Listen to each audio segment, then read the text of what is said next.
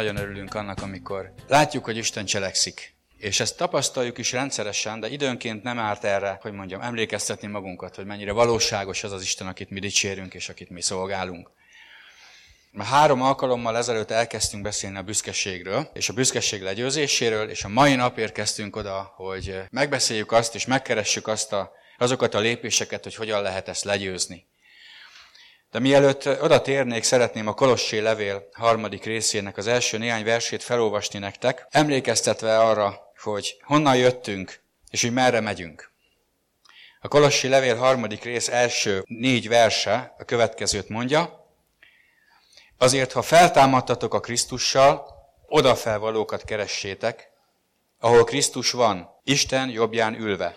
Az odafennvalókkal törődjetek, ne a földiekkel, mert meghaltatok, és a ti életetek Krisztussal együtt el van rejtve Istenben. Amikor Krisztus, ami életünk megjelenik, akkor majd vele együtt ti is megjelentek dicsőségben. Amen. Azt mondja, azért, ha feltámadtatok a Krisztussal, Egykor mi mindannyian Istentől távol való életet éltünk. Mindannyian tudnánk sorolni hosszan azokat a dolgokat, amiket elkövettünk, amiket szégyellünk és szégyeltünk, amelyek egyáltalán nem dicsőséges dolgok. És azt sem tudtuk igazából, miért csináljuk ezeket. És akkor értettük meg, hogy kik vagyunk mi valójában, hogy van Isten, amikor megszólított minket, amikor eljött hozzánk. Ahogy most lehetett hallani, hogy, hogy Isten valahogy elküld emberekhez embereket.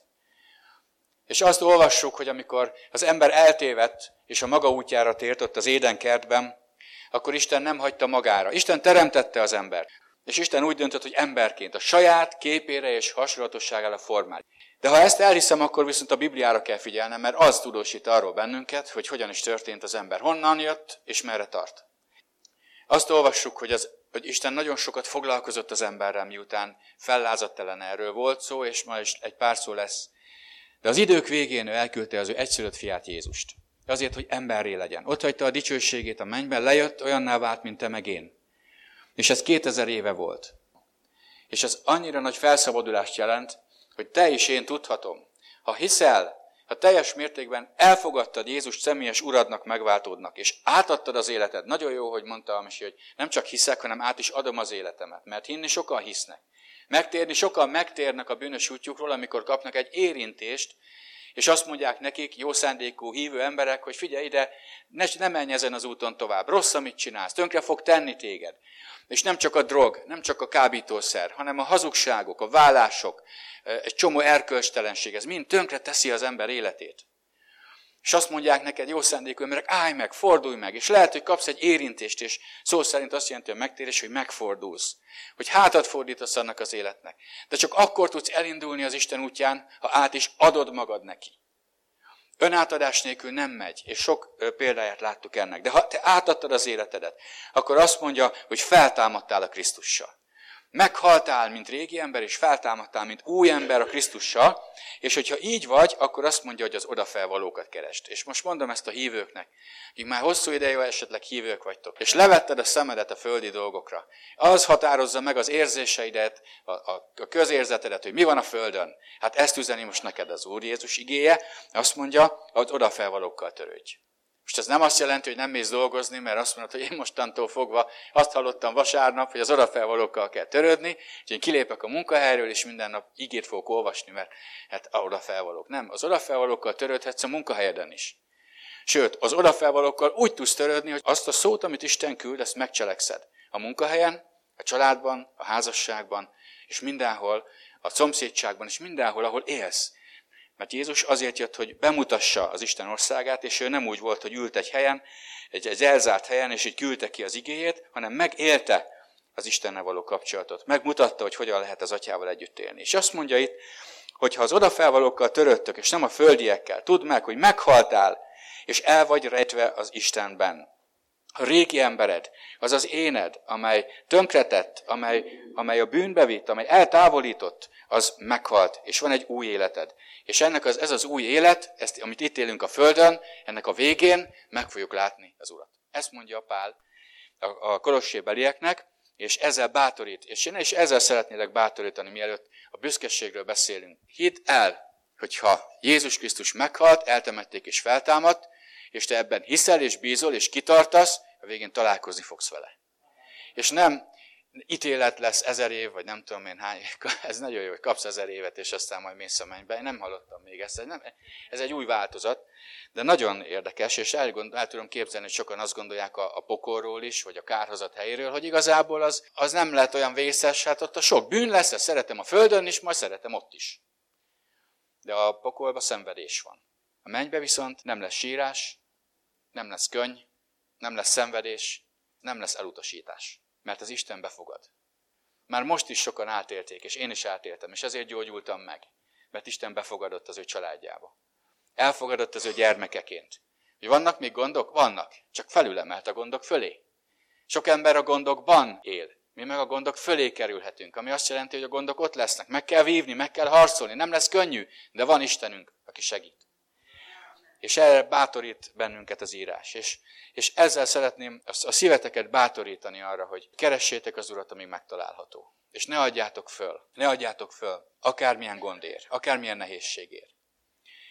Sokat beszéltünk a büszkeségről, és ma hét pontot szeretnék nektek elmondani arról, hogy hogyan szállj szembe a büszkeségeddel. Kinyomtattunk egy, eh, egy fát, meg még egy fát. A lap két oldalán van egy-egy fa. Az egyik oldalán az van a fa gyökerénél, hogy én vagyok az Úr, a másikon pedig az van, hogy Jézus az Úr. Két életről beszél ez a fa, segíteni fog, egy picit tükör is lesz talán, hogy megértsük, hogy honnan származik a büszkeség, és hogy hogyan, és miért veszélyes, és hogy hogyan lehet legyőzni. A büszkeség az, amikor az ember felemeli magát a másik fölé.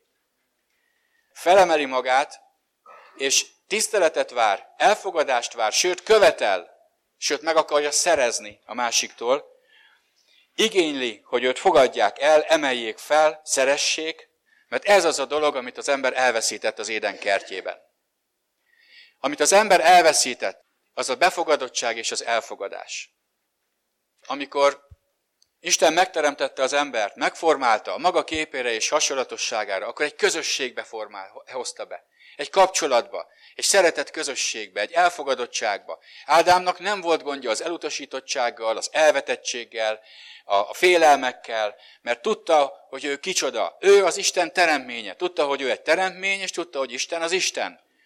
És minden este beszélgetett vele. Megbeszélték azokat a feladatokat, dolgokat, amelyeket Isten rábízott, hogy hol tart, és merre, és mint. És, és elképesztő volt az a bensőséges közösség, amiben az ember az Istennel volt. De közben lépett az irigy ellenség, a bukott Lucifer, aki a mennyben az Isten legszebb teremtménye volt, de felfúvalkodott az ő szívében. Felbüszkült, bebüszkült, és megromlott az ő benseje. És azt a szépséget, okosságot, tehetséget, amit kapott, arra fordította, hogy ő Isten fölé emelje magát, hogy őt imádják, őt tiszteljék. Ha már ilyen szép, tiszteljék őt. Ma is ezért van annyi drog, ezért van annyi kábítószer, ezért van annyi vállás, ezért van annyi szeretetlenség, ezért van annyi üvöltözés a családokban, ezért van annyi megtört család, ezért van annyi összetört gyerek, mert az emberek, a férjek, a feleségek, a szülők, a gyerekek, a tanárok, a szomszédok, a munkatársak meg akarják szerezni maguknak a másik tiszteletét és szeretetét. El akarják érni, hogy őket fogadják el, és ha nem, akkor leüvöltöm a fejed. Tisztelj engem! Miért? Mert én vagyok az apa, én vagyok a főnök, én vagyok ez, én vagyok az. És ez a követelézés onnan származik, a bukástól, amikor az ember elveszítette a befogadását. Mit adott az embernek az ördög? Adott egy másik dolgot a, a szeretet helyett? Mit adott a, a bűnbeesés? Az, hogy az ember elhitte az ördögnek, hogy, hogy Isten nélkül élheti az életét. Elhitte azt, hogy Isten szavát nem fogja megtartani. Mit ért el az ember azzal, hogy meghazudtolta az Istent? És azt mondta, hogy elhitte, amit az ördög mondott neki, hogy nem haltok meg. Kapott valami jót? Bármi jót? Semmit. Abban a pillanatban, amikor ember megszegte az Isten szavát, ebbe az elfogadottságból egy elutasítottság lett. Rögtön észrevette, hogy mezítelen. Elbújt a bokorba. Csinált magának fügefa levelet. És elkezdte a másikat vádolni. Elkezdte kritizálni. És ma is ugyan ezt látni ebben a világban. A büszkeség az a gyökér. Látjátok-e ezt a fát? Én vagyok az Úr. Nézzük meg egy kicsit az ágakat. Mik vannak ide írva? Ítélkezés. Helyesnek tűnik az út. Irigység. Pénzszeretet. Keserűség. Kévágy. Önigazultság. Iszákosság. Házasságtörés. Harag. Paráznaság. Boszorkányság. Sorolhatnánk. Csupa rossz dolog. De ezek csak az ágak. És azért szeretném, ha ezt a képet megtartanátok akár a kezetekbe, akár a fejetekbe, mert ez mutatja meg a dolgoknak a lényegét. Testvéreim, nekünk nem az ágakkal kell elsősorban foglalkozni, hanem a gyökerekkel. Ha ki akarok vágni egy fát, sokszor kezdjük úgy, hogy először levágjuk az ágakat, de igazából, ha ki akarok írtani egy fát, nem elég levágni az ágakat. Gyökérrel kell foglalkozni. Nézzétek, mi van ráírva a fatörzsre. Önzőség. Az önzés miről szól? Rólam. Az énről. Én. Én kapjam meg azt a tiszteletet, elismerést. Engem fogadjanak el, én rám nézzenek föl. Én valaki vagyok, tessék engem tisztelni, tessék engem elfogadni, tessék engem szeretni, mert megérdemlem. Vagy ha nem érdemlem meg, kikö, kikövetelem. Kimanipulálom. De mi ennek a gyökere? Mi van a gyökére írva? Büszkeség. Az egésznek a lényege a büszkeség. Onnan származik minden gonosz és minden rossz.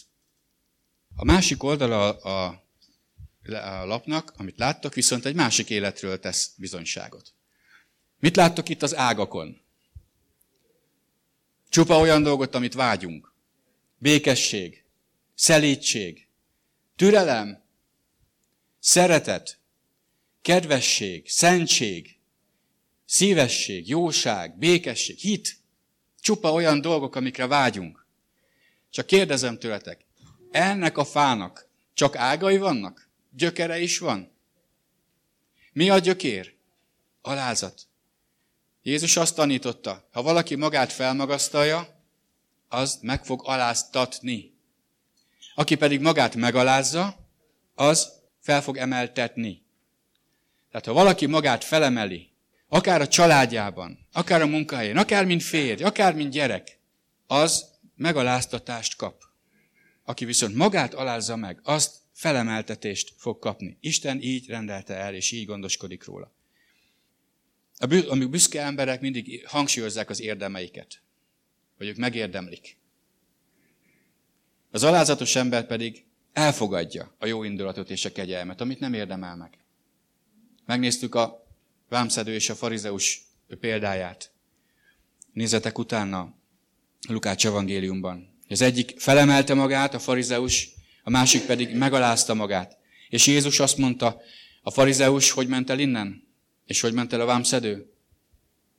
Aki megbánta a bűneit, aki megalázta magát az Isten előtt, azt mondja az, megigazulva ment tovább. Az alázatos ember az soha nem büszke igazából, nem tud büszke lenni. És azért lett így nyomtatva, és azért nem úgy, hogy, hogy egy oldalon legyen, hogy meglásd. Vagy ez van, vagy ez. Kettő együtt nem megy.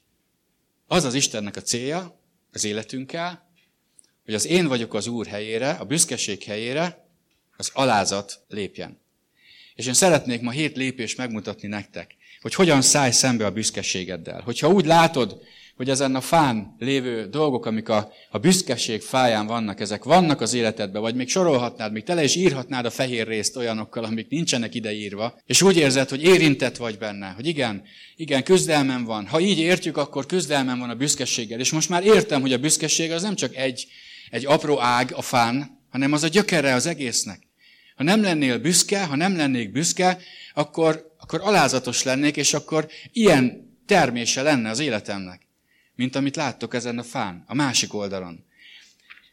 És hogyha azt látod, úgy érzed, hogy, hogy küzdenet, hogy le akarod győzni, akkor szeretnék hét, mond, hét dolgot mondani, hogy hogyan szállj szembe a büszkeségeddel. Az első dolog, ismerd fel, és hidd el, hogy Isten szeret. Hidd el, hogy Isten szeret. János azt mondja, hogy mi megismertük és elhittük az Isten irántunk való szeretetét.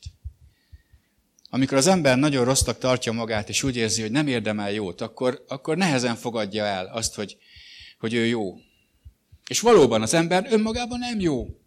Nem úgy születtünk meg erre a világra, hogy jók lennénk. Egy csomó dolgot tettünk, romlott élettel jöttünk be ebbe a világba, olyan élettel, amelyet a büszkeség határozott meg. Az én vagyok az Úr, hiszen ezzel került ki az Istennek a közelségéből az ember. Hogy saját maga elhitte. Igaz, hogy becsapták, igaz, hogy hazudtak neki, de elhitte az ember azt, hogy én lehetek az életem ura. Hogy képes vagyok Isten nélkül sikeres lenni, áldott lenni és győztes lenni. És elhitte az ember, hogy az Istennek a szava, az nem igaz. És ma is sok büszke ember elhiszi, hogy Isten azt mondja, hogy ne lopj, mert ha lopsz, akkor bejön az átok a házadba. Azt mondja erre az ember, nem jön be az átok. Ma azt mondja Isten igéje, hogy amit vetsz, azt aratod. Ha szeretetet vetsz, békességed lesz, hogyha testnek vetsz, veszedelmet aratsz. Mit mond erre egy, egy büszke ember? Nem így lesz. Aki megrontja az ő testét, megrontja azt az Isten. Mit mond erre a büszke ember? Nem rontja meg. Látjátok? A büszkeség lázad az Istennel szemben, az Isten szavával szemben. De az első és a legfontosabb dolog, hogy hidd el, hogy Jézus szeretete valóságos irántad. Hogyan mutatta meg Isten az ő szeretetét? Úgyhogy elküldte az ő egyszülött fiát Jézus Krisztust erre a földre. Az ő fia ugyanabban a dicsősége volt, amit mi most nem tudunk elképzelni. Tényleg ez olyan lenne, mint egy Andersen meséje, mint egy csodálatos király, aki egy ilyen hozzáférhetetlen, gyönyörű kastélyból lakik, még azt sem tudná leírni, azt a dicsőséget, szentséget, tisztaságot, ami ma a mennyben van. És az atya elküldte az ő fiát, aki belőle származik, és isteni dicsőséggel bír, hogy ember legyen közöttünk. Felfoghatatlan, hogy annak a Máriának a méhében az egyik pillanatra a másikra megfogan egy gyermek. Úgy, hogy férfi a környéken se volt. József nem volt ott, az ő jegyese. De milyen csoda lehetett az, hogy egyszer csak, kilenc hónappal azelőtt a nap előtt, amiről biztosak vagyunk, hogy nem december 25-e volt, de most az más kérdés, egyszer csak a Mária érzi, hogy terhességi teszt pozitív, és érzi, hogy valami van. Csoda! De ez meg lett mondva előre, hogy a szűz fogan az ő méhében, és szül egy gyermeket, és az a gyermek a szabadító lesz, a gyógyító lesz, az Istennek a fia. És ez történt, hogy vállalta Jézus, hogy bejön ebbe a világba, úgy, mint egy ember, mint hogy te bejöttél ebbe a világba. Két ember úgy döntött, hogy szeretik egymást, és szeretnének, hogy a gyermek áldásuk legyen, és te lettél az eredménye. Te egy áldás vagy. És tudom, hogy sokatokra nem ezt mondták. Tudom, hogy sokatokra átkos, átkosként tekintettek. Lenéztek. Akár a saját szülők is. És vannak nem kíván gyermekek. Akik már úgy fogadnak meg, hogy te jó ég, ezt meg kiküldte. Milyen dolog kijönni így a gyermeknek, hogy tudja, hogy nem szeretik, és nem fogadják el. Kegyetlen. De az Isten azért küldte ez ő egyszülött fiát, hogy meggyógyítson minden elvetettséget, minden elutasítottságot, és kihozzon minden szégyenből. Velem is ezt tette, és veled is ezt tette, és teszi. Tehát az első dolog, hogy hogyan szállj szembe a büszkeségeddel, ismert fel és hidd el, hogy Isten szeret. Annyira szeretett téged, hogy az ő egyszülött fiát odaadta, hogy ha benne hiszel, ne vesz el, hanem örök életed legyen. A Titus levél második vers részéből szeretnék felolvasni egy rövid részt, a Titus 2, 11-től 14-ig, amely így szól, mert Isten üdvözítő kegyelme megjelent minden embernek, és ez arra tanít minket, hogy megtagadva az istentelenséget és a világi kívánságokat, mértékletesen, igazságosan és istenfélően éljünk a jelen való világon, várva áldott reménységünket, és ami nagy Istenünk és üdvözítő Jézus Krisztusunk dicsőségének megjelenését, aki önmagát adta értünk, hogy megváltson minket minden gonoszságtól, és önmaga számára megtisztítsa saját népét, hogy jó cselekedetre igyekezzen. Ez egy hosszú mondat, de a lényege az, hogy Isten látta, hogy az ember képtelen az ő életével mit kezdeni. Nem tud megváltozni. Képtelen arra, hogy felismerje, hogy ki ő valójában. Ezért elküldte az ő egyszülött fiat. Előtte sokszor küldött, elküldte Izrael népét, elküldte Mózesnek az, az igé, a tíz parancsolatot. Sok, sok módon próbálkozott, profétákat küldött. Kiválasztott egy népet, Izraelt, hogy rajta keresztül mutassa meg, hogy ők ide, ezek mind kudarcot vallottak. És ezért az idők végén szólt az ő fián Jézus Krisztuson keresztül. Egy emberen keresztül, aki egy szelíd ember volt, egy alázatos ember volt. Pedig ő tudta kicsoda. Ha valaki lehetett volna büszke arra, hogy ő kicsoda, hát az Jézus Krisztus lehetett volna. Az ő származása, az Isten az Atya, a világ mindenség ura, az ereje, a dicsősége, a tisztasága, a bűntelensége, minden adott volt ahhoz, hogy azt mondhassa, hogy én vagyok a valaki. De pont ez az embernek a nagysága, az alázatnak a nagysága, hogy valaki meg tudja alázni magát akkor is, ha joga lenne rá, hogy nagy legyen. Akkor leszel igazából alázatos, ha el tudod engedni a másiknak az ellened való beszédeit. Amikor meg tudod magad alázni, és azt mondod, jó, lehet, hogy te így beszélsz hozzám, így kiabálsz velem, de én akkor is tudlak szeretni. Én akkor is meg tudod neked bocsátani. Ez a nagyság. Minél lejjebb van valaki, a Biblia szerint, annál nagyobb. Minél följebb teszi magát az ember, annál kisebb. De a mai világ miről szól? Ó, hogyha te magadat megalázod és kedveskedsz, el fognak tiporni. Mert miről szól az a mai világ? Az erőről, a hatalomról, a szépségről, a befolyásról, a tekintélyről. Ha ez van neked, sikeres leszel. Ha nincs neked, elnyomnak, lenyomnak, mint a bélyeget. És ezért ma csak azok a bátrak mernek alázatosak lenni, akiknek nem a világból származik az ő értékük, az ő önazonosságuk, hogy te ki vagy valójában, azt ne a világ mondja meg. Amíg nekem a világ mondta meg, hogy ki vagyok valójában, elvetettséggel, elutasítottsággal, kisebb rendőrséggel küzdöttem. És ennek nyoma is lett, a gyomrom megbetegedett. 11 év, 14 éves koromtól fogva. Azóta nekem most sport kellene szednem, és minden reggel arra ébrednék, hogy fáj a gyomrom. 11 évig így éltem. És ennek nagyon nagy szerepe volt abban, hogy nem volt egy, egy olyan családi atmoszférám, és nem bántom ezért a szüleimet, egyáltalán nem. De nem kaptam meg azt a fajta befogadást, amit most Istentől megkapok. És amikor megtértem Jézus Krisztushoz, amikor átadtam neki az életem, akkor befogadott és átölelt. És az ő közelsége olyan érintés volt, hogy meggyógyult a lelkem, és meggyógyult a testem. És nem csak én vagyok így, tudom, hogy többen is így vannak vele.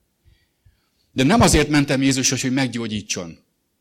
Azért mentem Jézushoz, hogy helyreálljon az életem. És hogy ez ezzel járt, hogy meggyógyultam. Nekem azt mondta az orvos, a fikusz doktor, ismerik talán a hasonló fiatalok, mint én, hogy egy, egy Európa hírű belgyógyász volt, és ő megvizsgált engem, és azt mondta, hogy fiatal ember maga egész életében beteg lesz, mert erre nincsen gyógyszer.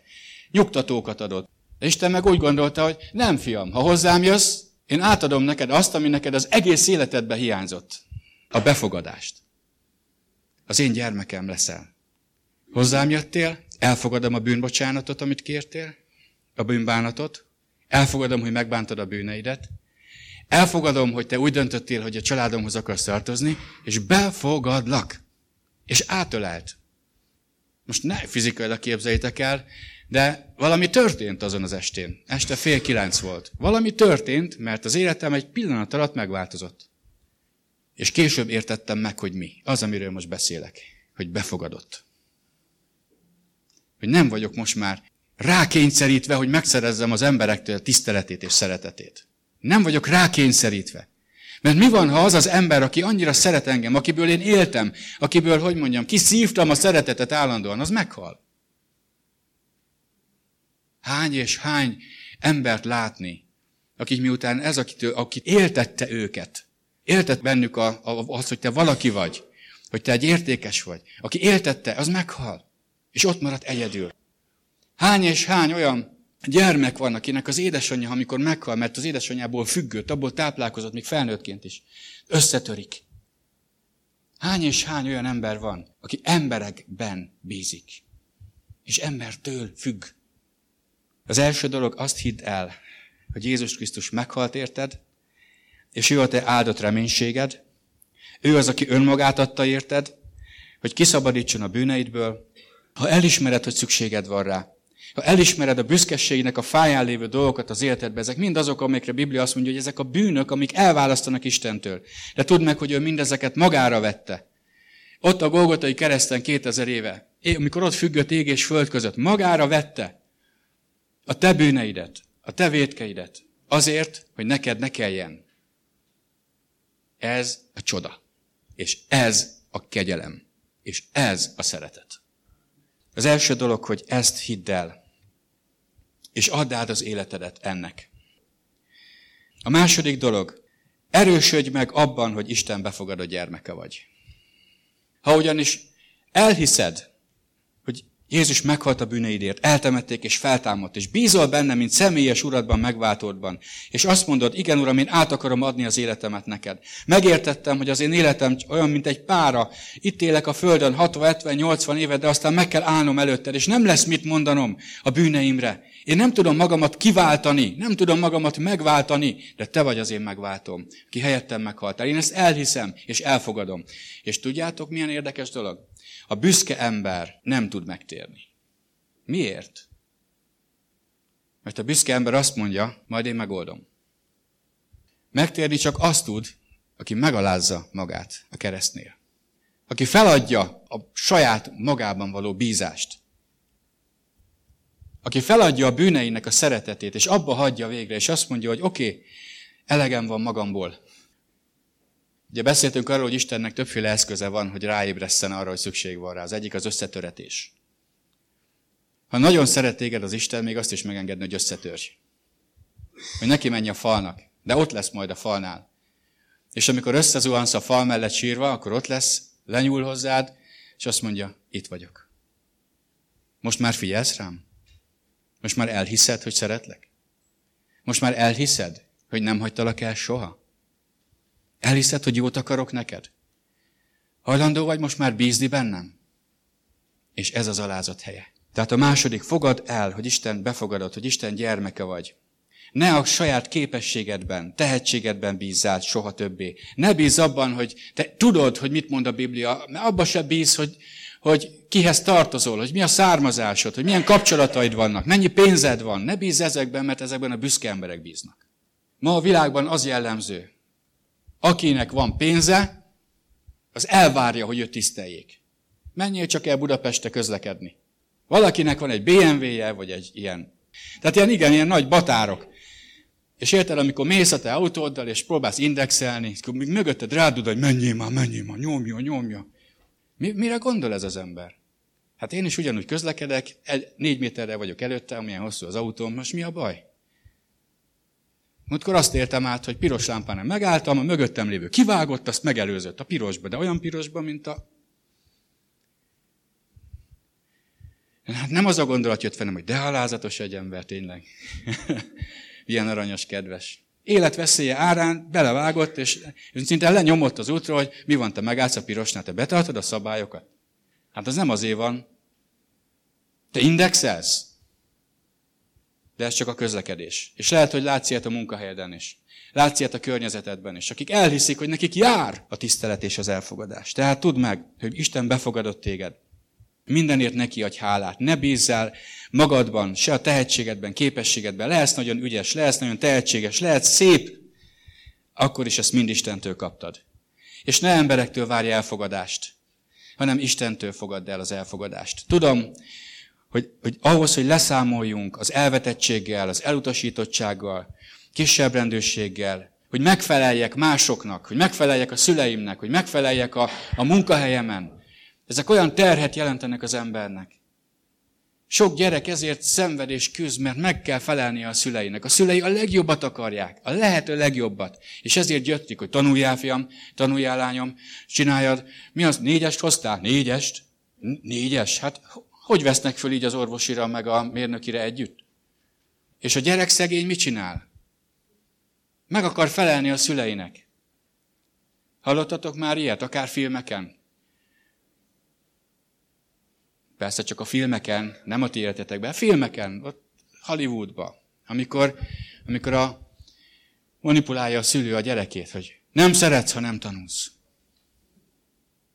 Vagy a férje a feleségét, vagy a feleség a férjét. Nem szeretsz, ha nem teszed meg, amit akarok. Megfelelés. Vagy amikor a testvérek között különbséget tesznek a szülők. Egyiket jobban szeretik a másiknál, és akit kevésbé szeretnek, azt ez át is éli. A gyerekekben elképesztő érzékelő van, csak mondom a szülőknek. Olyan érzékelő, amit te nem is hiszel. De te is voltál gyerek. És lehet, hogyha testvéreid voltak, lehet, hogy téged is vagy felemeltek, vagy lenéztek. Vagy második helyre tettek. Nem akarták, nem tudatosan csinálták. Soha nem tudatosan teszik ezt, vagy nem soha, de sokszor nem tudatosan. De mégis az eredménye az, hogy az, akit lenéznek, az hogy nő fel? Elvetettséggel. Állandó megfelelési kényszerrel. És így, fogja meg, így fog összeházasodni, így, így születnek a gyerekek, és ugyanezt viszi tovább. És azok a szegény gyerekek nem tehetnek róla. Meg kell változzunk. Az elfogadottságunk nem emberektől van. Elutasítottak emberek? Elutasítottak a szüleid? Elutasítottak a testvéreid? Elutasítottak a munkahelyeden? Lehet, hogy okot adtál rá, lehet, hogy rosszul csináltál dolgokat, lehet, hogy rosszul mondtál dolgokat, de ha megbántad, menj oda az Úrhoz, és mondd az Uram, bocsáss meg. És az Úr azt fogja mondani, megbocsátok, fiam. Fiam, én gyermekem. Van az egész világ mindenségben egy olyan család, akihez a legjobb tartozni. Tudom, hogy most gondolhatsz különböző családokra. Magyarországon vannak ilyen családok, ahol ma nagy előny tartozni. Én azt mondom, hogy van egy család, aminek az egész világon vannak gyermek, vannak tagjai, és ez pedig az Isten családja. Egy családhoz érdemes tartozni, amiért mindent érdemes megtenni, és ez az Isten családja. Isten gyermekének lenni a legnagyobb kiváltság ezen a földön. Mert ha az ő gyermekei leszünk, akkor őtőle megkapjuk mindazt a befogadást, ami segít arra, hogy leszámoljunk az elvetettséggel, a megfelelési kényszerekkel. Ez óriási dolog. Hol lakik büszkeség? A régi természetünkben, a régi emberünkben amelyre pont az elutasítottság és az elvetettség jellemző. És ki hogy reagál rá? Lehet, hogy ismersz embereket, akik büszkék, akik tényleg azt látod, hogy minden nagyon határozottak, magabiztosak, de ha bepiszkálod egy kicsit a lelkét, azt fogod látni, hogy ez igazából egy reakció. Egy fal, egy védekezés. Testvéreim, a második dolog, hogy ha le akar számolni a büszkeségeddel, az az, hogy hidd el, fogad el, hogy Isten téged befogad. És akit Isten befogad, az nem lesz büszke ember. És onnan tudjuk meg, hogy igazából befogadott -e, Isten családjának tagjai vagyunk-e, tudatosan ott vagyunk-e, hogy nem vagyunk erre büszkék. Hanem alázatosan hálát adunk azért, hogy Isten befogadott a családjába. Mert nem érdemeltük meg. Mert ha valakinek nem kéne ott lenni, az én vagyok. De Isten úgy döntött, hogy befogad. És figyeljetek, azt mondja az írás, hogy fogadjátok be egymást, amiként Krisztus is befogadott benneteket. Ahogy Krisztus befogadott be, téged, úgy be kell fogadnod a testvéredet is. Hogy ő is benne van a családba. Ő is hozzátartozik az Isten népéhez. Ez, hát még ott küzd a hitetlenséggel, a reménytelenséggel, és ő az Isten családjának a tagja. Hát, hát milyen családban vagyok én? És azt mondom neked, a legjobb családban vagy. Csak tudod, ha így gondolkozol, akkor Istennek majd lesz egy kis dolga veled. Mert kicsoda vagy te, hogy elítéled a te testvéredet. Ki adott erre jogot, hogy mi elítéljük egymást? Ki adott jogot arra, hogy mi ítéletet hozzunk egyik, a másik fölött? És kérdezi Jézus, hogy de könnyen észrevetted a másik szemében a szálkát. És mi van a te szemedben a gerendával? A második dolog tehát, hidd el, hogy Isten téged befogadott. Számolj le az egoizmussal, azzal, hogy meg akarod szerezni magadnak a másik elfogadását. És még most is, Isten gyermekeként is küzdesz az elutasítottsággal, az elvetettséggel, mert úgy érzed, hogy a másik nem szeret, a másik nem fogad el. Számolj le ezzel. Hagyd abba, hogy másoktól akarod megszerezni az elfogadottságodat. A harmadik dolog, hogyan számoljunk le a büszkeségünkkel, az az, hogy tudjunk megbánni a bűneinket. Tudod, a büszke ember nem tudja megbánni a bűneit. A büszke, büszkeség azért alapbűn, mert ha valaki büszke, az elzárja a további utat. Hiszen a büszke ember elismeri azt, hogy nekem szükségem van változásra. Nem, nekem a másiknak. Amikor azt mondja a feleség, én tisztelném a férjemet, ha ő szeretne. Azt mondja erre a férj. Én szeretném, ha tisztelne. A másiktól várjuk azt, amit Istentől kellene kapnunk. A szeretetet, a tiszteletet és az elfogadást. És tudod, hogyha a férj elkezd szeretni, a feleség megkapja azt a tiszteletet, azt a szeretetet, azt a befogadást a férjén keresztül, és megkapja Istentől is, akkor fogja tudni simán visszaadni a férjének, ami neki szükség, a tisztelete és a szeretete. Vagy az engedelmesség. De erről majd még fogok beszélni egy pár szót. Jó, tehát a harmadik dolog, hogy tudj bűnbánatot tartani. Tud felismerni és elismerni a bűneidet, és bánkódj, ami miatt, amit tettél. A büszke ember az tényleg nagyon nehezen bánkódik, ami miatt, a, amiatt, amit tett. A büszke ember megmagyarázza. Ki magyarázza magát?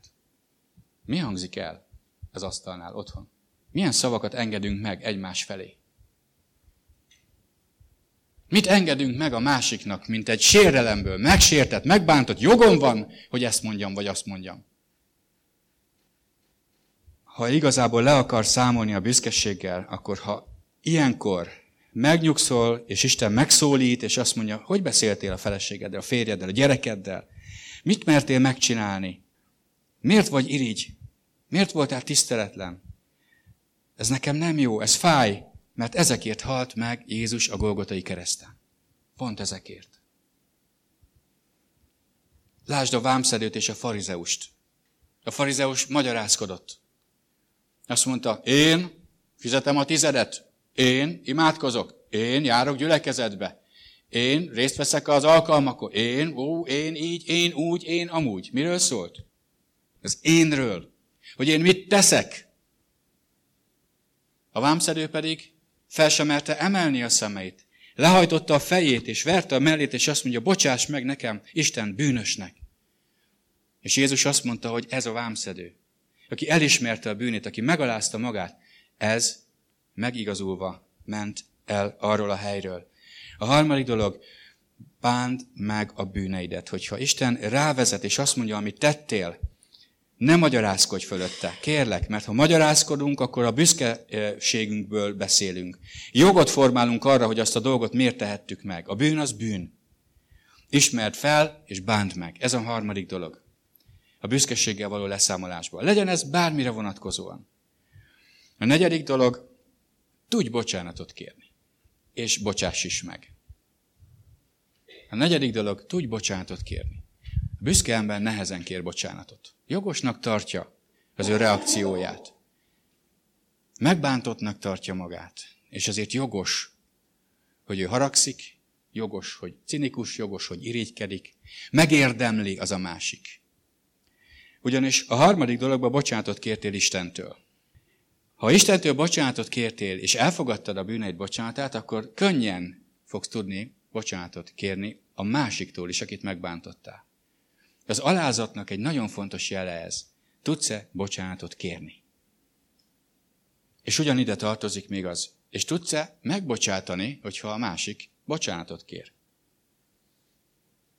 Tudsz-e megbocsátani akkor, ha a másik nem kér bocsánatot? A büszke ember nem tud. Az alázatos ember tud. Miért? Mert az alázatos embernek nem attól függ az ő élete, hogy az a másik beszólt neki, és még már mióta föntartja a haragját. Nem érdekel. Nem érdekel, hogy ő mit gondol róla, mert az én Istenem nem ezt gondolja róla. Nem érdekel, hogy ő lenéz, hogy megaláz, hogy kibeszél, hogy a hátam mögött suttognak az emberek, mert egy plegykát terjesztette el rólam. Nem érdekel, mert ezt tudom, hogy nem igaz, és az én Istenem hisz nekem, és bízik bennem, és lát engem, és tudom, hogy én az ő gyermeke vagyok. A Róma 14 első négy versét hadd olvassam ide föl. Nem a klasszikus megbocsátásról, bocsánatkérésről, hanem inkább az ítélkezésről szól ez a rész. De amíg oda lapoztok, beszél Jézus egy gonosz szolgáról, akinek tízezer talentumos adóssága volt, hát ez felfoghatatlanul nagy vagyon a mai számokkal nézve, felfoghatatlanul nagy vagyon, ekkora tartozása volt, és nem tudta visszafizetni, képtelen volt visszafizetni, és elment a királyhoz, és a királynak elsírta magát, bocsánat, hogy így mondom, de mai szóval, ez történt. Elsírta magát. Kitárta a szívét, hogy uram, nem tudom, de majd később, igen, de... És a, a király szíve megindult rajta, és elengedte azt a tízezer talentumos adósságot. Elengedte azt, mai szóval nem tudom, volt, aki kiszámolta, de sok, sok tízmilliós mértékű pénzről beszélünk, mai számmal.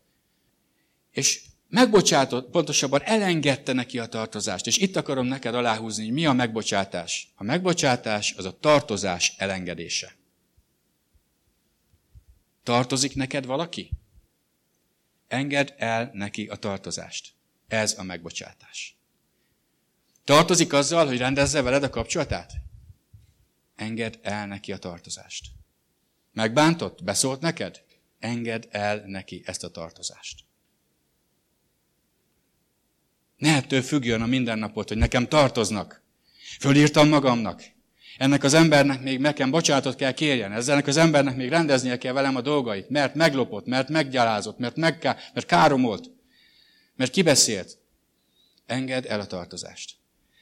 És ebben a példázatban Jézus folytatja, és amikor ez a felszabadult, a tízezer talentumos adósság alól felszabadult szolga kiment, találkozott egy szolgatásával, aki meg neki volt adós, mennyivel? Száz pengővel, ami összehasonlíthatatlan ahhoz, amivel ő tartozott a királynak, és amit a király neki elengedett. És azt olvassuk ebbe a példázatba, hogy ez a nagyvonalú kegyelem, amit ő kapott a királytól, az, hogy nem kell visszafizetnie tízezer talentumot, ez nem szabadította fel az ő lelkét a büszkeség alól. Nem tudott megbocsátani, nem tudott elengedni. Most figyelj ide, hogyha neked nem kell visszafizetned egy 10 milliós tartozás, most őszintén. Kaptál egy valamit, lakás, akármi, 10 millió forint, és egyszer csak küld neked a bank egy levelet, nem kell visszafizetned a tartozást. Mi változna? Mert a büszke emberben nem sok minden változik. A büszke emberben az változik, azt mondja, hát, hát még, még világos, ott lopják a nagy pénzt fönn. Hát még jó, hogy elengedi. Természetesen, ez nekem jár. Fájdalomdíj, eddig szenvedtem. És jön a szomszéd, aki ezer forinttal tartozott neked. És hazamész a bankból, amikor kezedben van a tartozás elengedés. Nem kell visszafizetned. Ez azt jelenti, hogy fölvetted, tehát nálad van, elköltötted. Magad dolgát. És meglátod a szomszéd. A szomszéd, ezer forinttal jössz nekem. Ezer forint. Azért nem, a, nem akármi. Nagy pénz ez már ma. Add csak vissza nekem. Már tegnap lejárt a tartozás. És azt mondja a szomszéd, oké, okay, rendben van, szomszéd, így van, nem tudtam visszafizetni, de, de jövő héten megyek dolgozni, és ne szövegelj nekem, add vissza a tartozást. Érzitek a különbséget? Mi történt ezzel az emberrel? Mi történt ezzel, akinek elengedték a tartozást? Hát annyi nincs benne. Tíz milliót kapott, hát nem tud elengedni belőle ezer forintot? A büszke ember nem tud. És ezért mondta Jézus azt, hogy ha nem bocsátjátok meg az embereknek a bűneiket, akkor a mennyei atya sem bocsátja meg a ti bűneiteket. Bocsássátok meg az emberek bűneit. Engedjétek el a tartozást. Egyetlen egy ember ne legyen ma, aki felé föntartod a tartozását. Legyen ez egy nagy ünnepnap a mennyben és a te számodra is. Tépd el az adós levelet. Engedj el minden tartozást, és bocsáss meg. A negyedik dolog tehát, tudj bocsánatot kérni a másiktól, akit megbántottál, és tud elfogadni a bűnbocsánatot. A Rómani 14-et megtaláltátok. Az első vers így mondja, a hitben erőtlen fogadjátok be annélkül, hogy a vélekedéseit ítélgetnétek. Van, aki azt hiszi, hogy mindent megtehet, a hitben erőtlen pedig zöldségfélét eszik. Mindent megehet, a hitben erőtlen pedig zöldségfélét eszik. Aki eszik, nevesse meg azt, aki nem eszik. Aki nem eszik, ne ítélje el azt, aki eszik, mert Isten befogadta őt. Ki vagy te, hogy más szolgálja feled ítélkezel? A tulajdon urának áll vagy esik, de meg fog állni, mert az Úr képes őt megtartani. Amen. Hogy látjuk a testvéreinket, egymást? Úgy látjuk, hogy ó, az nem bír megállni. Vagy úgy látjuk, hogy az Úr képes őt megtartani. Az Úr képes megtartani. Ezért én nem helyezek rá másik terhet, hogy fenntartsam a bajait, fenntartsam a, a sérelmeit, hanem elengedem, és elmondom neki, figyelj ide, én, én megbocsátok neked, én elengedem a tartozást. Mert ahogy en nekem, én nekem elengedte az Istenem a tartozást, sokkal nagyobbat, mint a neked. Örömmel engedem el, te, engedem el a te tartozásodat. Hogy mi lesz a másik reakciója? Hülyének tart? Lenéz? Azt mondja, hogy olyan hülye ez az ember. Nem baj, mert én nem neki, Istennek kell, hogy megfeleljek. Oké? Okay? Ő előtte kell megálljak, nem az emberek előtt. Az én elfogadásom onnan jön, és nem tőle. És azt mondja, a hitben erőtlen fogadjátok be. Megint a befogadásról szól, egy kicsit visszautolok a második pontra. Befogadás. Hogy ne ítégessétek a, a vélekedéseit. Van, amikor fiatal testvérek jönnek, vagy, vagy éppen megtérnek, jönnek, beszélgetsz velük, és mindenféle sületlenséget mondanak. Te soha nem mondtál fiatal hívőként sületlenséget? Te már az első percben, amikor megtértél és átadtad az életedet, már a Biblia jött ki a szádon? Mondtunk sajnos sületlenségeket. Mondtunk olyanokat, amiket mi se értettünk, hogy miért mondjuk. És olyan jó volt, amikor olyan testvérek voltak mellettünk, akik azt mondták, figyelj ide, nem baj, majd megtanulod, semmi gond. És nem olyanok, hogy ez nem így van leírva, nem ez van megírva az igébe, itt mutatom neked, tessék azt mondani, ami jó. Nem ezt várjuk. És nem ezt kell adnunk egymásnak, hanem befogadást, türelmet, tiszteletet, és hálát, hogy Isten cselekszik emberekben. És azt mondja, aki eszik, ne vesse meg azt, aki nem eszik, aki nem eszik, ne ítélje el azt, aki eszik, mert az Isten befogadta őt. Jön a karácsony. Csak itt egy zárójel. Karácsonykor van, aki állít fát, van, aki nem állít fát. Van, aki ajándékozik, van, aki nem ajándékozik. Van, aki ezt csinálja, van, aki azt csinálja. Valószínű azért, mert mindenki meg van győződve a maga tetteiről. Hogyha te így teszed, tedd ezt. Hogyha te állítasz karácsonyfát, állítsál. Én nem állítok karácsonyfát, tehát nem állítok. De attól még testvérek vagyunk. Attól még egy családhoz tartozunk. Te azt kell tegyed, amiről meg vagy győződve. Én nem állítok karácsonyfát. És el is mondtam sokatoknak, hogy miért. Kaptam hideget, meleget. Hadd kérdezzem, neked mi esne jól? Ha ítélgetnék azt, amit teszel, vagy ha befogadnának, és ha lehetőség van rá, elmondanák, hogy miért nem jó mondjuk, amit teszel, vagy miért jó, amit teszel. Melyik a jobb? Hol érzem magam jobban? Na most, hogyha téged ez, hogy befogadnak a testvérek, és nem ítélgetnek, arra szabadít fel, hogy rosszat csinálj, az már te dolgod. Azt mondja, aki eszik, ne vesse meg azt, aki nem eszik. Aki nem eszik, ne ítélje azt, aki eszik, mert Isten befogadta őt. Hagyok időt erre, hogy gondolkozzatok el rajta, és elmékedjetek, hogy ez mit is jelenthet. Az ötödik dolog, hogyan szállj szembe a büszkeségeddel, hálaadás. Adj hálát az Úrnak mindenért. A büszke ember az úgy ad hálát, hogy közben nem felejti el megegyezni, hogy azért ő is ott volt. Az alázatos ember az úgy tud hálát adni, hogy mindenért, mindenért, amit kapott, Istennek tud hálát adni. Hálát tud adni, még a nehézségekért is, ami nem egy könnyű dolog. De a Biblia azt tanítja, hogy ha nehézségek vannak az életünkben, sokszor azok lehetőségek, hogy az Istennel való kapcsolatunk megerősödjön. Azt is tanítja a Szentírás, hogy minden jó és tökéletes ajándék Istentől van, és a mennyből száll alá, a világosság atyától. Az ötödik dolog tehát, hogyha le akarod győzni a büszkeségedet, tanulj meg újra hálát adni. Hálát adni mindenért, minden jó dologért. És felismerni, hogy tényleg szoktuk mondani, hálát adok a házért, ahol lakom, hálát adok a, ruháért, amit hordok, hálát adok az ételért, amit megeszek, hálát adok a feleségemért, a férjemért, a gyermekeimért, és sokszor ezek a szavak úgy, úgy jönnek a szánkból, mert tudjuk, hogy ezt kell mondani, a fejünkbe benne van. De tényleg hálásak vagyunk érte? Tudod, sokszor akkor tanuljunk meg megbecsülni valamit, ha elveszítjük. De akkor már késő. Volt egy ember, megírta a, a történetét, mondták neki, hogy legyen hálás, hogy van szeme. És mondta, hogy szemem, hát persze, hogy van. Aztán egyszer csak megvakult. És meg, ebből az állapotában rádöbbent arra, hogy mekkora szerepe van az életében a szemnek. Nem tudatosult benne. És megtanult hálát adni a szemért. Aztán meggyógyult. És soha nem mondta többé azt, hogy természetes, hogy van szemem. Volt már valaki, akinek be kell gipszelni a kezét vagy a lábát? És nem tudtad használni? Volt ilyen?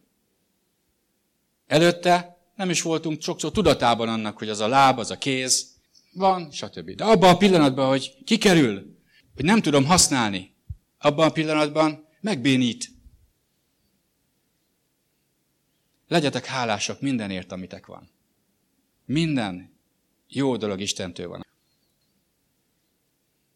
A hatodik dolog. Ha le akarod győzni a büszkeségedet, kezdj el adni.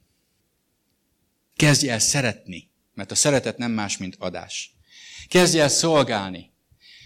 Kezdj el kifordulni magadból, a jó értelemben mondom. Tehát kezdj el eh, mást is észrevenni magadon, vagy a szűk családodon kívül. Kezdj el adni. Legyél önzetlen. Tartsd a másikat különbnek. A testvérek között is. Kezdj el szolgálni, kezdj el adni, kezdj el észrevenni, odafigyelni a másikra. És a motivum az legyen, hogy szereted a másikat, ahogy Isten szeret téged. És tudod, milyen jó dolog ez? Van egy közösség, van egy jó család, Amikor nem csak az állandóan egyik szolgál a másik felé, az egyik ad a másiknak, hanem elkezd a másik is adni az egyiknek, és elkezdünk egymásnak adni. Tudod, van olyan szükséged, amit csak egy másik fog tudni betölteni. Isten így találta ki az embert. Amikor Ádám ott volt egyedül, azt látta, hogy nem jó az embernek egyedül lenni. Kellett neki egy társ. És elaltatta, kivette az oldalbordáját, körbealkotta, húst tett bele, és életet lehet bele, és ott lett az asszony. És amikor az ember fölébredt, azt látja, hogy ott van mellette egy gyönyörű szép teremmény. Ki ez? Ez csontomból való csont. Legyen a neve asszony. És már ketten voltak. Ez volt az első, amivel Isten jelezte, hogy az embernek nem jó egyedül. És ha nagyot ugrok, ide jutunk most, azt mondjuk, hogy testvérek, közösség nélkül nem megy. Nem fog menni. Nem fogsz tudni legyőzni, vagy büszkeséget és megmaradni az alázatban a közösség nélkül. Testvéreim, akik férj vagy feleség vagytok, tudod, hogy milyen nagy áldás számodra a feleséged és a férjed? Segít alázatban maradni. Nála senki jobban nem ismer téged. És ha senki jobban el nem meri engedni magát, amikor te ott vagy. Óriási segítség a feleség és a férj. A másiknak. Most te lehet, hogy nem így látod, azt mondod, így, ez. Így még nem néztem rá az asszonyra. Hogy milyen áldás, hogy ma is beszólt. Alázatban tart. De figyelj ide! Lehet, hogy nem egy elvetett gondolat. A legnagyobb segítség neked, hogy legyőzd a büszkeségedet, az asszony. Az asszonynak meg a férje. Na, ha innen hazamentek, egymásra néztek, és hálás vagyok neked, drágám. Segítesz alázatban tartani. De az a helyzet, hogy ez így van. Sokat segít a családi békességen, ha így látod a másikat. Kezdj el szolgálni tehát. Irgalommal, könyörülő szívvel, nem ítélkezve a másikat. Azt tanítja Jézus, hogy ahogy szeretnéd, hogy veled cselekedjenek, te is azt cseleked másokkal. Szeretnél elfogadást kapni? Adj elfogadást. Szeretnél tiszteletet kapni? Adj tiszteletet. Szeretnél békességet kapni? Adj békességet. Szeretnél reménységet kapni? Adj reménységet. Mert amit adsz, azt veted, és amit vetsz, azt aratod. A hetedik dolog pedig, és ez az egésznek a koronája, ha mindezeken a hat lépésen át tudtál menni, akkor a hetedik dolog már nem lesz nehéz számodra, és ez fogja megkoronázni az életedet, és ez lesz, ami a leginkább erőteljes változást fog hozni, és előrelépést az életedbe. Legyőzd a büszkeséget, és alázatba jár. Ez pedig az engedelmesség. A hetedik dolog, légy engedelmes követője Jézusnak. Ezt pedig csak úgy tudod megtenni, ha a büszkeséget legyőzöd. Mert sokszor Jézus olyan dolgokat mond, vagy kér, amelyre nem gondolnánk, hogy mi magunktól megtennénk. Add át magadat Jézusnak. Jézus azt mondta, hogy ha tanítványod akarsz lenni, ha követni akarsz, akkor tagad meg magad, vedd fel a keresztedet minden nap, és kövess engem. Add át magad. Vagyis legyél engedelmes. Ez a legfontosabb jele az alázatnak. A példabeszédek háromban, az ötödik, hatodik versben olvashatjátok a következő szavakat. Ez Isten szava ez, a példabeszédek 3, 5, 6. Bízzál az Úrban teljes szívedből, és a magad eszére, értelmére ne támaszkodj. Minden utadon keresd meg őt, és igazgatja a te lépéseidet. Szerintem, aki itt van, kivétel nélkül mindenki azt szeretné, hogyha Isten útján járná a földi életét. Nem akarunk letérni se jobbra, se balra. Ez egy keskeny út. Szükségünk van a vezetésre. Eltévedünk egyedül. Ha nincsen isteni vezetés, és nincsenek társaink, el fogunk veszni ebbe az útvesztőbe. Biztos lépések kellenek, hogy előttünk legyenek. És Jézus azt mondta, én előtted jártam. Csak a nyomaimat kell figyelni, és kövess engem. Tanuld meg tőlem, hogy én szeléd és alázatos szívű vagyok, és nyugalmat találsz a lelkednek. Kövesd Jézust, legyél engedelmes. Ha Jézus valamire azt mondja az ő beszéde által, hogy rossz, az te is tartsd rossznak. Ha valamire azt mondja, hogy jó, te is tartsd jónak. És ezáltal a hét lépés által folyamatosan lent tudott tartani a büszkeséget. Mert a büszkeség mindig megpróbál fölütni a fejét. De ezzel a hét lépéssel lent tudott tartani a büszkeséget. Mi volt tehát ez a hét? Az első dolog újra, ismert fel, és hidd el, hogy Isten szeret téged, és jót akar neked. A második dolog, erősödj meg abban, hogy Isten befogadott az ő családjába. Ha hiszel benne, ha bízol benne, ha átadtad az életedet, akkor a családjának a része vagy. A te elfogadásod az az Istenből származik. Ő mondja azt neked, hogy gyermekem vagy. Hogy fiam vagy. Hogy hozzám tartozol.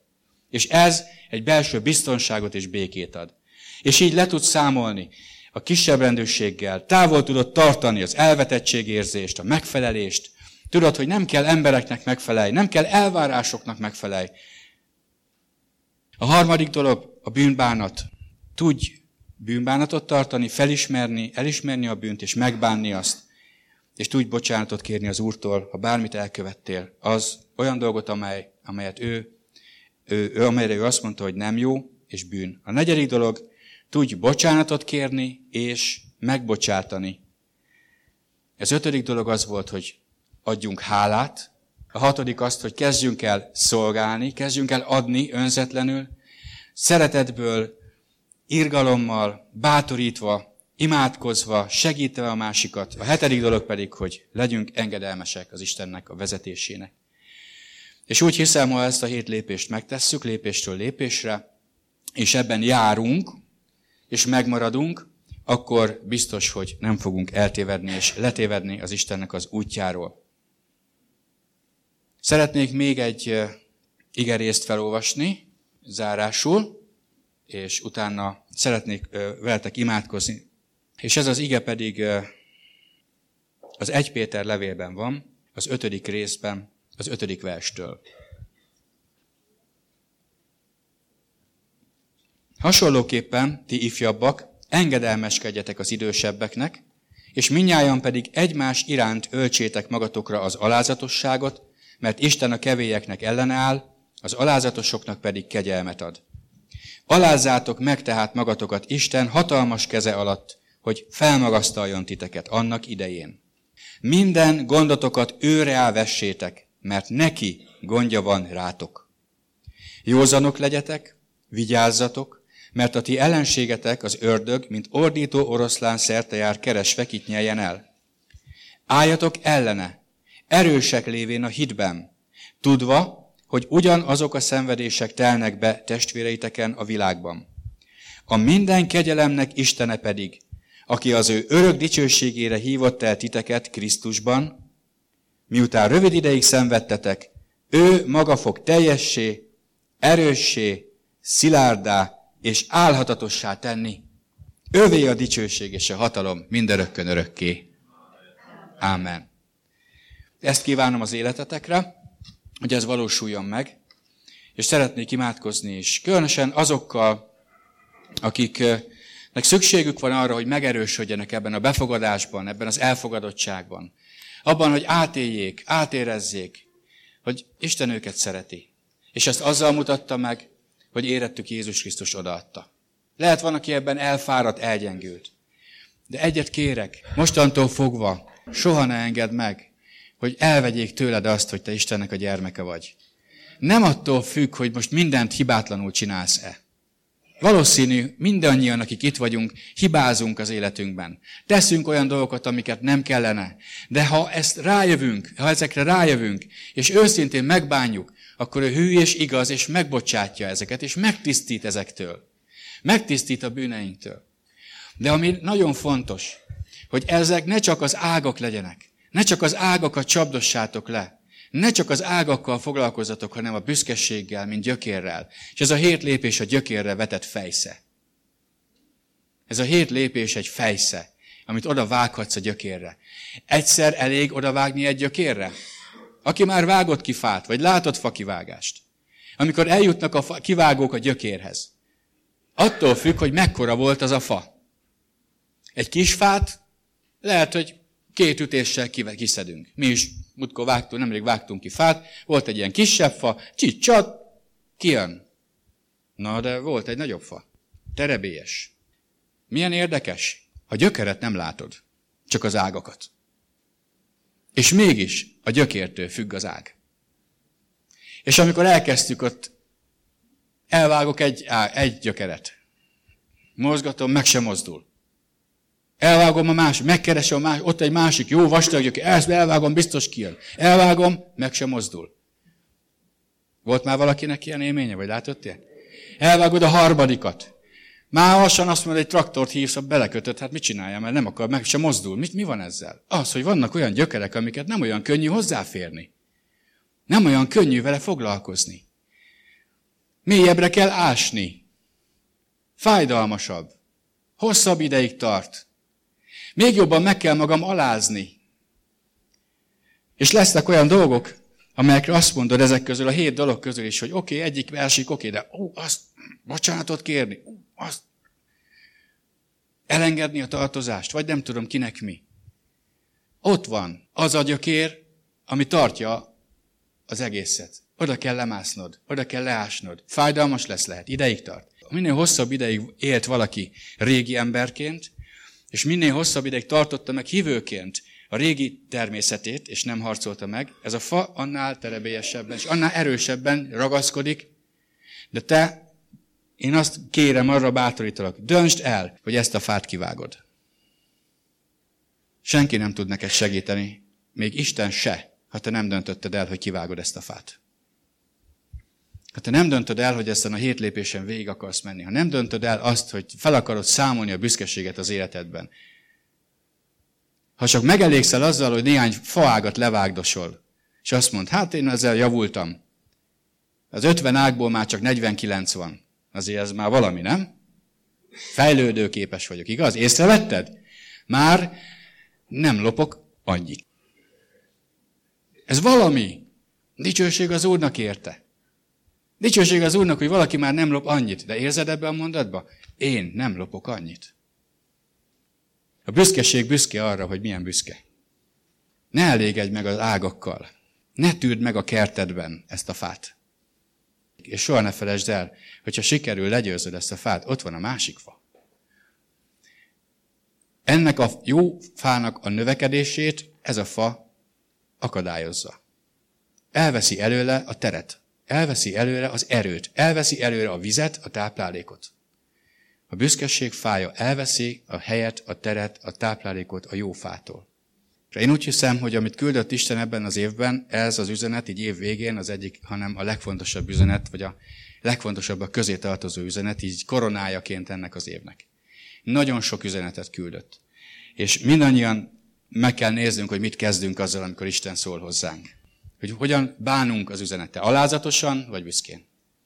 Ha van valaki, aki úgy érzi, hogy meg kell erősödnie, le kell győznie az elvetettséget, az elutasítottságot. Különösen veletek szeretnék együtt imádkozni.